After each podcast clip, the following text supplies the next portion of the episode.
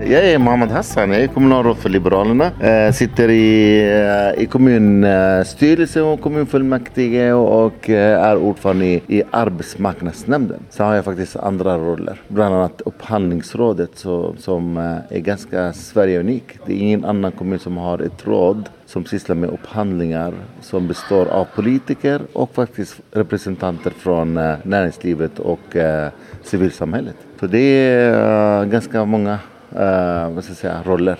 Och idag hade vi ett ärende som handlar om eh, kommun, eh, Eh, kommunens upphandlingar. Så det, det var i, i samband med den, måste man säga, kaos kanske som har uppstått efter upphandlingen av eh, samhällsbetalda tjänster. Alltså det vill säga färdtjänst, eh, resor till och från dag, daglig verksamhet och sen var det också, också skolskjutsar. Eh, när det startade så var det lite kaos. Alla fick inte bil i tid. Eh, många familjer fick ställa in jobb, eh, ta ledigt för att kunna få till Eh, Eh, se till att deras barn hamnade i rätt skola eller rätt arbetsplats och så vidare. Det var inte bra. Eh, så har, har det ställts ett par eh, interpellationer här i kommunfullmäktige kring den upphandlingen. Och, och det var inte så så det var både enkelt och svårt att besvara de här interpellationerna. Dels handlar det om, om, om det här liksom tillvägasättet, liksom vad som har hänt.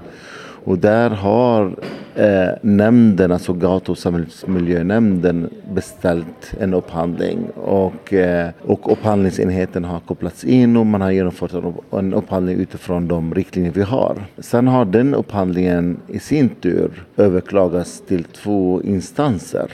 Den var klar i, i, i vad ska jag säga, hösten 2018 och de som vann upphandlingen fick besked från domstolarna att de får avtalet våren, alltså i maj 2019. Och där var liksom egentligen grunden för problemet. Att den nya aktören inte kunde investera och köpa nya bilar för att man inte visste utslaget av domstolen. De hade kunnat säga nej men ni får göra om hela upphandlingen. Och därav förseningarna de hade inte tillräckligt med bilar när det här skulle sjösättas. Med facit i hand så skulle vi kanske ha gjort så att, att de kunde ha kommit igång eh, lite senare, inte vid skolstarten när all, alla andra verksamheter ska komma igång också. Så man kanske skulle ha sagt till dem att okej, okay, det har blivit förseningar, ni kan vänta en månad till och så kan ni börja första oktober eller första november eller första eh, september.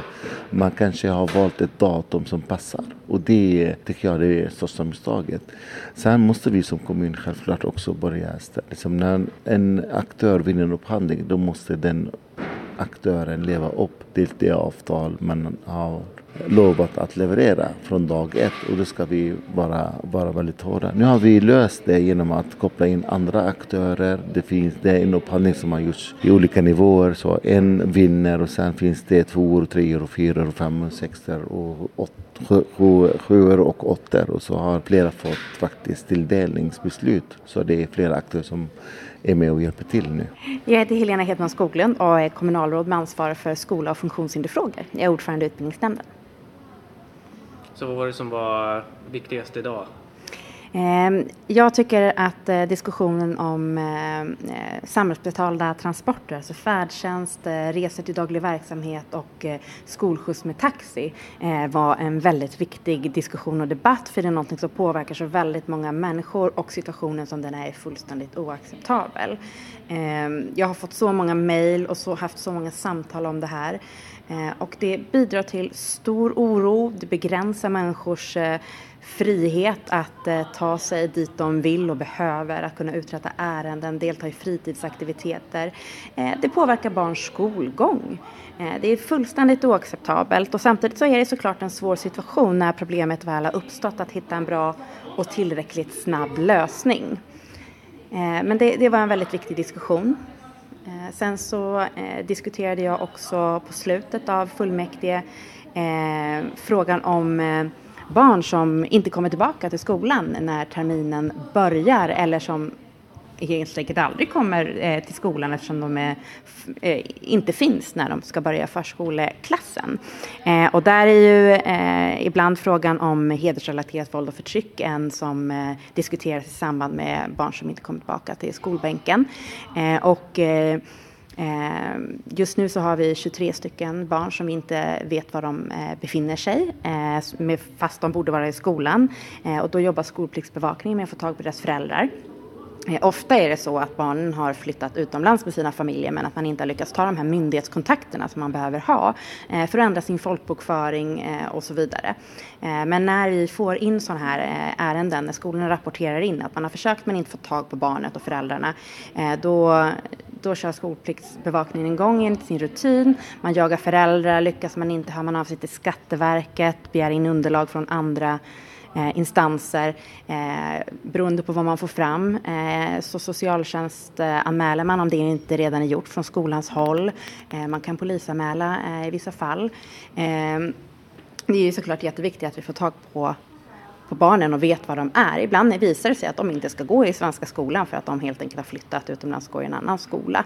Eh, men just nu så finns det ingen som Eh, eh det som det i nuläget råder någon eh, oro kring att de har blivit utsatta för hedersrelaterat våld och förtryck.